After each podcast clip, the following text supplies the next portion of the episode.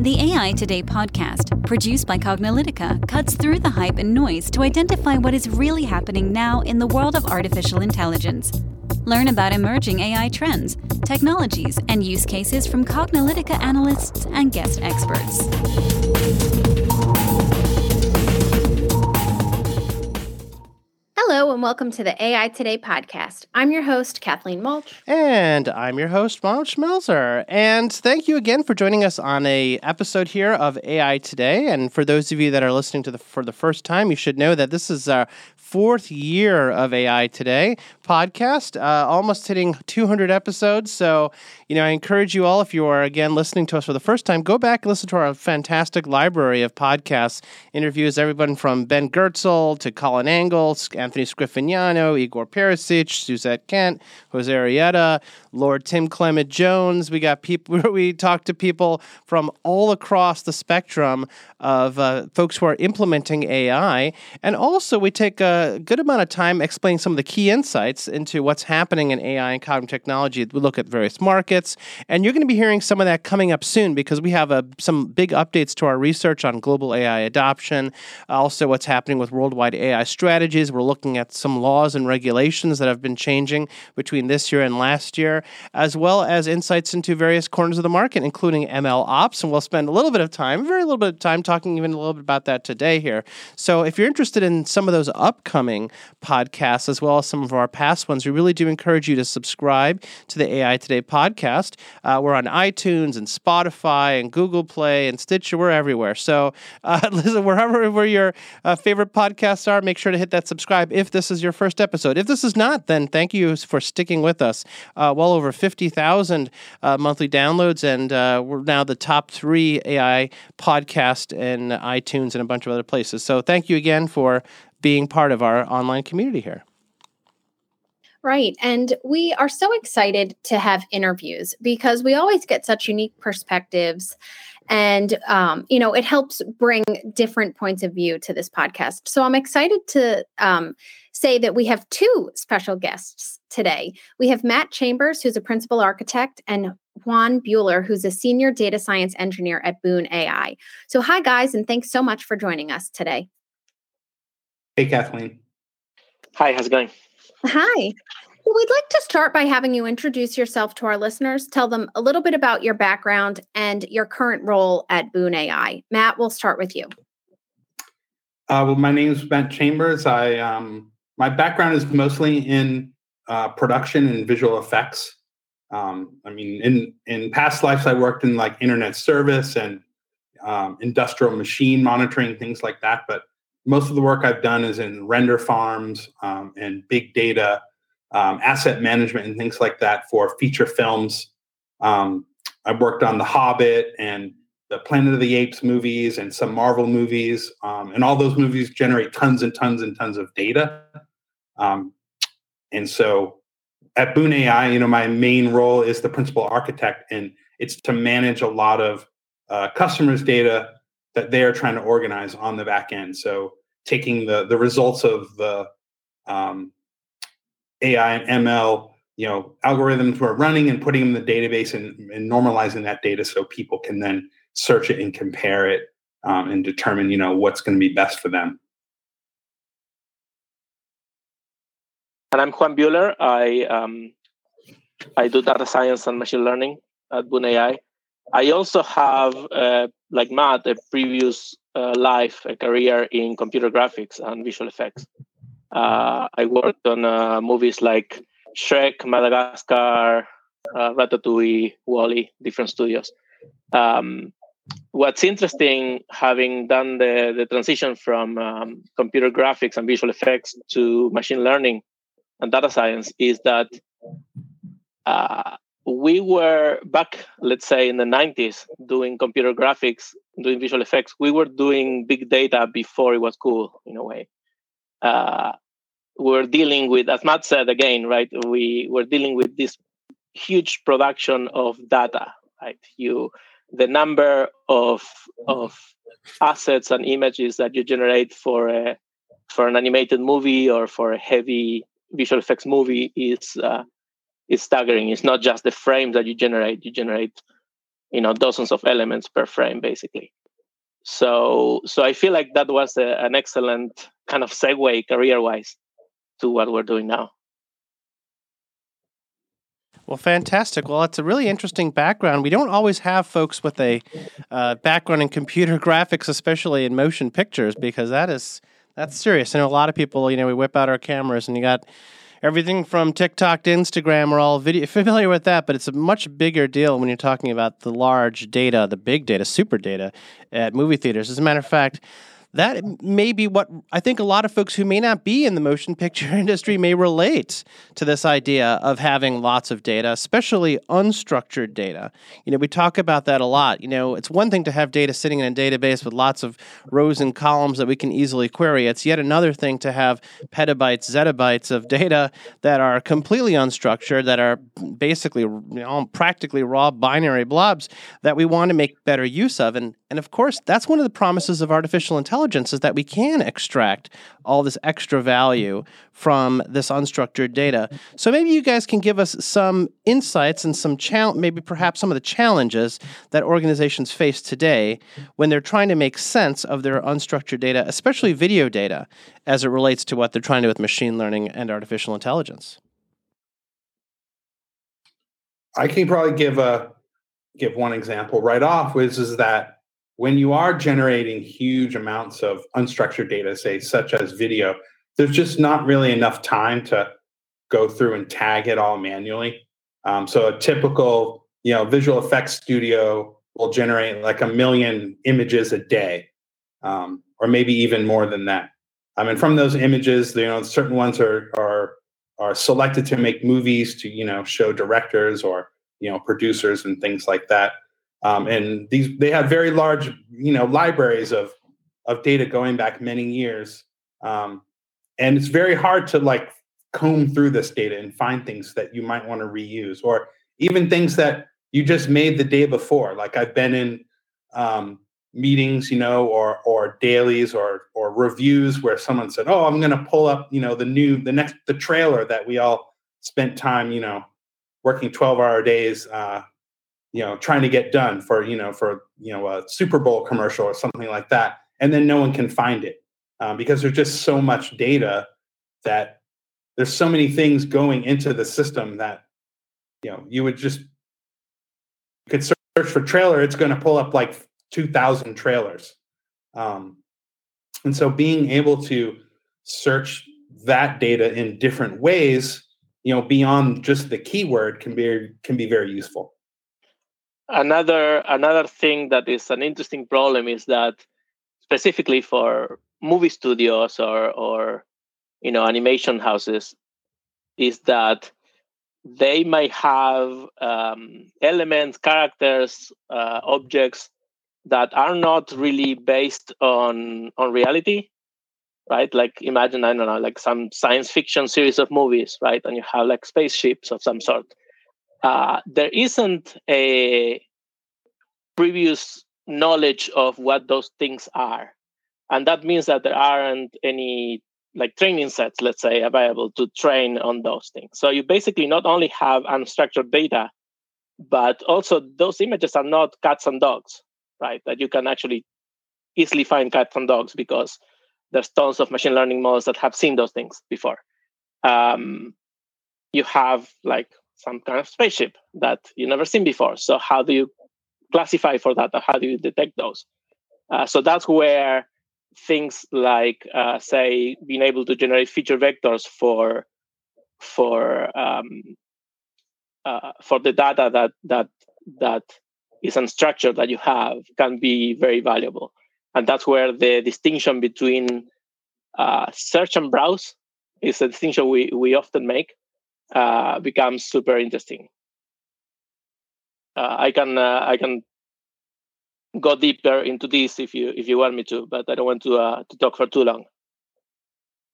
Sure. Well, that actually leads into our next question, and I know that for our audience, many of our podcast listeners also attend our conferences, our virtual conferences. And so I know that Boon AI, called Zorroa back then, was a sponsor of our Machine Learner our machine learning lifecycle conference. And so if you'd like to watch any of their videos on replay, they also did an ask an expert session and we had both Matt and Juan at that. Um, you can go to mllifecycleconf.com to watch any of those videos on replay. And I do encourage you to check that out because they um, shared a lot of valuable content there. But following up a little bit more and digging a little bit deeper into this, what are some of the insights you have into extracting those valuable features from data that can train artificial intelligence and machine learning systems? Let me um, let me quickly define a very very um, superficially, I guess, what the feature vector is. We're talking about feature vector. Think about um, a fingerprint that defines characteristics of uh, whatever it is that you're trying to classify or detect, etc. Uh, so it's a fingerprint in the sense that it's uh, that each uh, asset or object has a unique one, but it's different from a fingerprint in the sense that similar ones of these feature vectors uh, determine similar uh, assets in you know for the assets that they correspond to. So uh, one one that we often use is uh, a similarity vector extracted for from a neural network. Uh, and what that allows us to do is do semantic similarity between images. Right. So you you start with some image, say spaceship, and you can very easily find other spaceships that look similar to that in a in a huge uh, set of data. Um, so so that's uh, that goes back to what I was saying before between the difference with, uh, between searching and browsing. If you if you're searching with uh, with terms that you type, that kind of requires some previous knowledge of the domain you're searching on, right? In order to type the, the word dog, I need to to know that an animal called dog exists and have some idea what that is. Uh, if I see an image of a dog without knowing anything about what that is and click on a button that will give me similar images, I can find those without actually having any previous knowledge of the domain. If that makes sense. Yeah, I mean, I mean that does make make some sense. I, th- I think you know, obviously, that's one of the the main benefits of of machine learning, especially as we're we're dealing with you know data that that we're trying to uncover without I guess you know without the human having to tag it. You know, it's basically learning these these uh, taggings, which is a, which is actually one of the challenges. Actually, we we spend a lot of our of our time here at Cognilytica looking at various corners of the landscape. There's a whole category of companies that just do data labeling and annotation. You know, we actually had quite a few of those uh, presented our Data for AI conference back in 2020, which is now becoming, by the way, a, a community, our Data for AI community, um, which uh, which will, will, will, no doubt have a lot of those data labelers there. Um, and I think I think one of the things, by the way, if you're interested in that, go to Data. And if you're interested in participating in our Data for AI community, we'd love to hear from you. Uh, we have a lot of great, a lot of listeners here on this podcast. Um, you know, I, I think sort of this idea of the value, you know, extracting valuable features from data is is really um, one of the one of the, the core challenges, right? This is kind of where it's like humans are just we're just so good at at knowing what to pay attention to. We're really good at categorizing things. You know, someone can create a new kind of pie or something. We know it's pie. We don't have to be trained on that. So computers aren't so great. You know, this whole we, we talked in an earlier podcast about zero shot learning and one shot learning and you know semi supervised learning. These approaches that we, maybe maybe we can get computers to be better with less data. But I think that's one of the one of the challenges. So maybe we could talk a little bit more about extracting feature sets and valuable features, and and and maybe to some extent, you know, also just some of the barriers that you're seeing to machine learning adoption you know maybe that's related to this idea of data labeling or or in beyond? I know it's kind of a bit of a two-parter question but you guys can hopefully take a little bit of a little bit of that.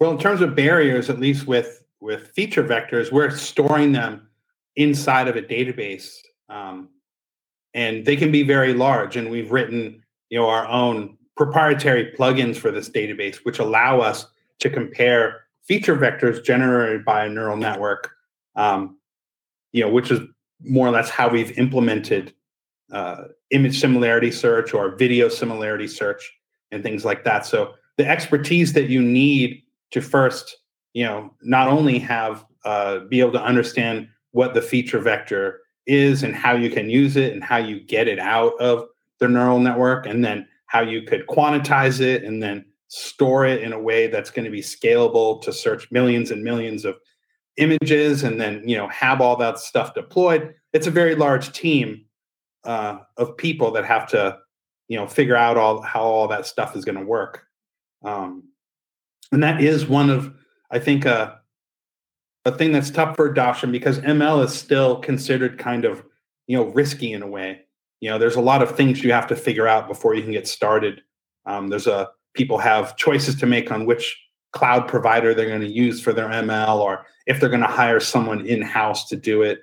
Um, so the right. you know being able to just start using a feature vector on day one to do search or unstructured data is something that's just not you know feasible for a lot of people right and that becomes yeah that that that amount of data and the the expense of putting together a an infrastructure to deploy it and deal with the results uh, that's i think the biggest barrier um, you can you can easily make uh, a machine learning model that does something, right? Distinguish cats from dogs.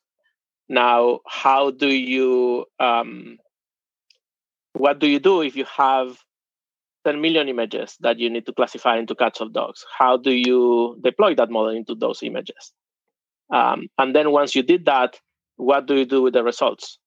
How do you how do you organize them and perhaps search on them and, and so on? So this applies only not to the idea of of browsing and organizing data with with feature vectors that that you either design or extract from somewhere, but in general, um, any kind of machine learning that you apply into into your your images.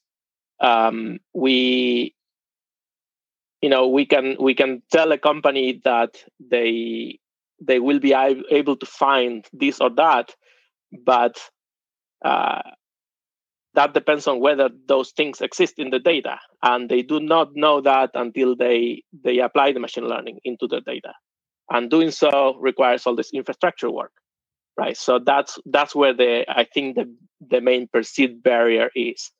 Um, you have to either hire a huge number of employees to to and make this investment to to create this infrastructure or you have to use some platform that allows you to do so yeah, you know, and I think that's great. I'm sure that we have just touched the tip of, you know, the depth that you guys can go here. So, listeners, if you are interested, I encourage you to reach out, talk to them more specifically around, you know your your use cases and i'm sure they can they can talk for a much longer time on this. We have just a, our limited time in this podcast but this has been you know great and very informative. And as i mentioned go to machine learning machinelearninglifecycleconf.com if you'd like to check out any other content that they've had. But you know, Matt and Juan, thank you so much. Um, we'd like to wrap up this podcast by asking a question that we ask all our guests because we get such a varied response and i always love to hear how people kind of you know take this question and and view it and then answer it. So as a final note what do you believe the future of ai is in general and its application to organizations and beyond? Well i'll let you take that one first. Wait, i think this is a great question as well. Thank you. It's a great question. I mean it's it's it's hard to it's always very hard to know you know to answer things about what you might not know right? If i knew if i knew the future i always say i wouldn't be here. Um, we can see i mean we, we can uh, try to answer it by by seeing where things are going incrementally right?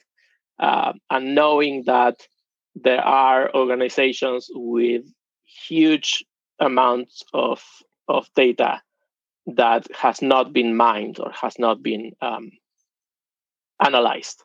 Um, there's there's um, there's data in I don't know oil and gas that goes back 50, 60, 70 years that is extremely valuable because you don't want to do the same uh, drilling that you did before because that destroys environment. So it's much better to to analyze what's out there. But what's out there is some mimeograph uh, piece of paper that you have to scan and analyze.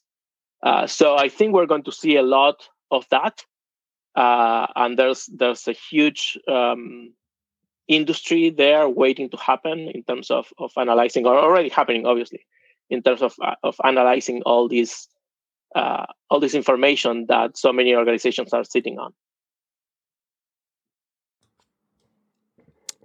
Now, now I pass it to Matt to uh, to wrap it Yeah. up. If I was going to answer what the future of AI was going to be, well, just looking at how it is now, I think um, many people don't realize just how AI affects almost everything they do today, right? Like, an, and AI determines like what's going to, you know, come up in their feed on Facebook or what Apple's going to show them on their phone for news or, you know, all those different things. And probably from I think is that AI is going to be start being much more um, like in your face with self-driving cars and that kind of stuff. It's not going to be you know this underlying uh, engine that's just presenting you things. It's um, it's going to be a lot more automation uh, and things like that in the future. Yeah, I think so. I mean, this is one of those ongoing conversations with uh, that we've had every time we do a podcast, but also just you know, when we have conversations with our with our clients. You know, many of our listeners know that we we have an analyst firm. That's that's what we do here at Cognilytica. We spend a lot of time on market research, and we spend a lot of time talking to companies and uh, government organizations. And we were recently talking to a chief data officer for a, a very large state, and this person was telling us that you know, when we were saying, oh, you know, here are the seven patterns of AI, you know, we're going through all the seven patterns, and our listeners may, may know all those patterns, you know, well, I'll say it for those that maybe are new here. So the recognition pattern, which we've been talking a little bit about today, it's also the conversational pattern, the patterns and anomalies de- pattern, basically detecting patterns and anomalies, or predictive analytics pattern, hyper personalization, autonomous systems, and goal driven systems. And each of these are, they're all just different applications of AI. There's like no new secret sauce. It's not like we're, we've invented some new kind of machine learning to do from one pattern to the other. It's just that the reason why we use these patterns is because it's helpful when you have a conversation and two people are saying they're doing AI, and one person says, Yeah, I'm doing a chatbot or an NLP system, and someone else is saying, I'm doing a recognition system. Their applications are very different, even if we're using the same underlying technology. And so these patterns are a very sort of helpful handle to, to have uh, a, a consistent conversation. Anyway, we were we were talking about um, these patterns, and this person said, "Well, wait a second. A lot of this is you know, predictive analytics using machine learning. That's not even really AI. I mean, because they're from a state that, that's been doing AI for a long time. They're like, that's not even really AI. I'm like, well, uh, you know, it, it's sort of like that barrier as to what's AI and what's not has a lot to do with with how new it is to to you, and you know, to the extent that we're using data derived, you know, insights that are truly derived from data. So there is a difference between programmatic and you know uh, rules based systems that a human encodes, which is basically depending on human knowledge and human intelligence, and yet another thing for a machine to derive that insight for itself from the data. Even if you look at the code and you're like, this this is just bits and bytes and data and statistical reasoning and blah blah blah. The answer is yeah, of course it is. But then again, if you think about how your brain works, it's just a bunch of neurons firing impulses. This, they're just cells. But somehow out of that system, emerges this complexity that is what we call intelligence. And there really isn't a very well defined word for hum- for in, for you know biological intelligence. So it makes it very difficult for us to define artificial intelligence. But that's what we're seeking. We're seeking to take the big data and the technology and while we may understand the machine learning, we want those systems to derive these insights that are actually pretty complicated and sophisticated. And I think that's what we're trying to do. And and so I, I love your your um, what you said here about the fact that like artificial intelligence is working its way into our everyday lives in ways we may see, and many many many ways that we are not seeing. And I think that you know for for folks to basically say ah it's so basic out there now. You can expect it. I said, well, then maybe mission somewhat accomplished. You know, at least in some of these patterns, we may not have the autonomous bots, and we're still striving to achieve autonomous vehicles. But I think we're working our way closer and closer to that goal. So I, th- I really appreciate your insight. I think this is very insightful. And I think it was great having you both on this podcast. You bring a really interesting background, a big data background that's not dominated by uh, quantitative data, a lot of uh, visual uh, data. So I think it's really fantastic. So I just want to send a big thank you to both Matt and Juan for joining us and sharing your insights here on the AI Today podcast. You're welcome. You're welcome. Thank you, Ron. Yeah, definitely. We enjoyed this podcast so much. And listeners, we hope that you enjoyed it as much as we did. Please make sure to rate us on iTunes, Google, Spotify, or your favorite podcast platform. As always, we'll post any articles and concepts discussed in the show notes. Thanks for listening, and we'll catch you at the next podcast. And that's a wrap for today. To download this episode, find additional episodes and transcripts, subscribe to our newsletter, and more, please visit our website at cognilytica.com. Join the discussion in between podcasts on the AI Today Facebook group, and make sure to join the Cognilytica Facebook page for updates on this and future podcasts. Also, subscribe to our podcast in iTunes, Google Play, and elsewhere to get notified of future episodes. Want to support this podcast and get your message out to our listeners? Then become a sponsor. We offer significant benefits for AI Today sponsors, including promotion in the podcast and landing page, and opportunities to be a guest on the AI Today show. For more information on sponsorship, visit the Cognilytica website and click on the podcast link. This sound recording and its contents is copyright by Cognilytica, all rights reserved. Music by Matsu Gravas. As always, thanks for listening to AI Today, and we'll catch you at the next podcast.